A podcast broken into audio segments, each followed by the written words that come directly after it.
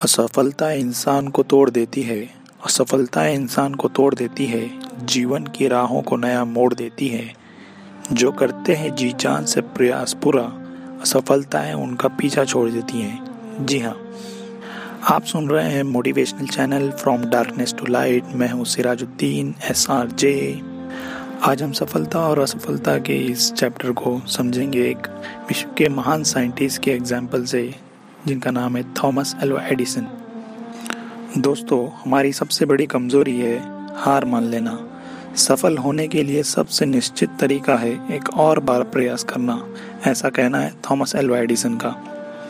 दोस्तों, जैसे ही शाम होने लगती है, चारों तरफ़ अंधेरा छाने लगता है, और उस वक्त हम इलेक्ट्रिक लाइट्स का इस्तेमाल करते हैं।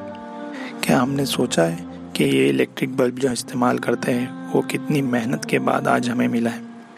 इलेक्ट्रिक बल्ब बनाने के प्रशिक्षण में थॉमस दस हज़ार मरतबा फेल हुए।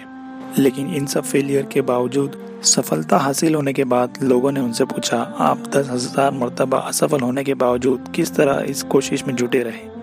उन्होंने जवाब दिया, मैं दस हज़ार मरतबा फेल नहीं हुआ। मैंने दस हज़ार मर... तरीके ऐसे ईजाद किए हैं जिससे बल्ब नहीं बनाया जाता।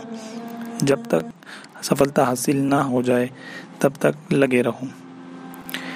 एक दिन एडिसन अपनी अलमारी में कुछ ढूंढ रहे थे। उन्हें अपना एक पुराना खत मिला, जो उन्हें बचपन में उनके टीचर ने उन्हें दिया था।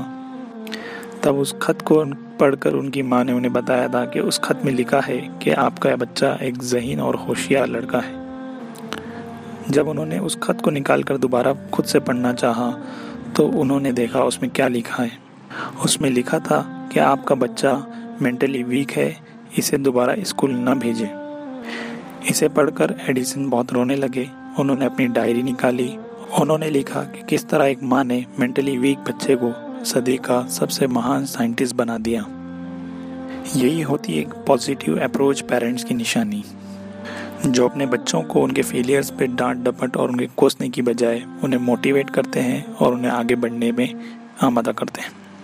यहाँ पर मैं उन पेरेंट्स से यही कहना चाहूँगा कि अपने बच्चों का साथ दे फेलियर्स में उनके मोटिवेट करें। तो आज के लिए बस इतना ही। इस एपिसोड को लाइक कीजिए कमेंट कीजिए और हमारे channel from darkness to light को फॉलो कीजिए। Stay tune for better future goodbye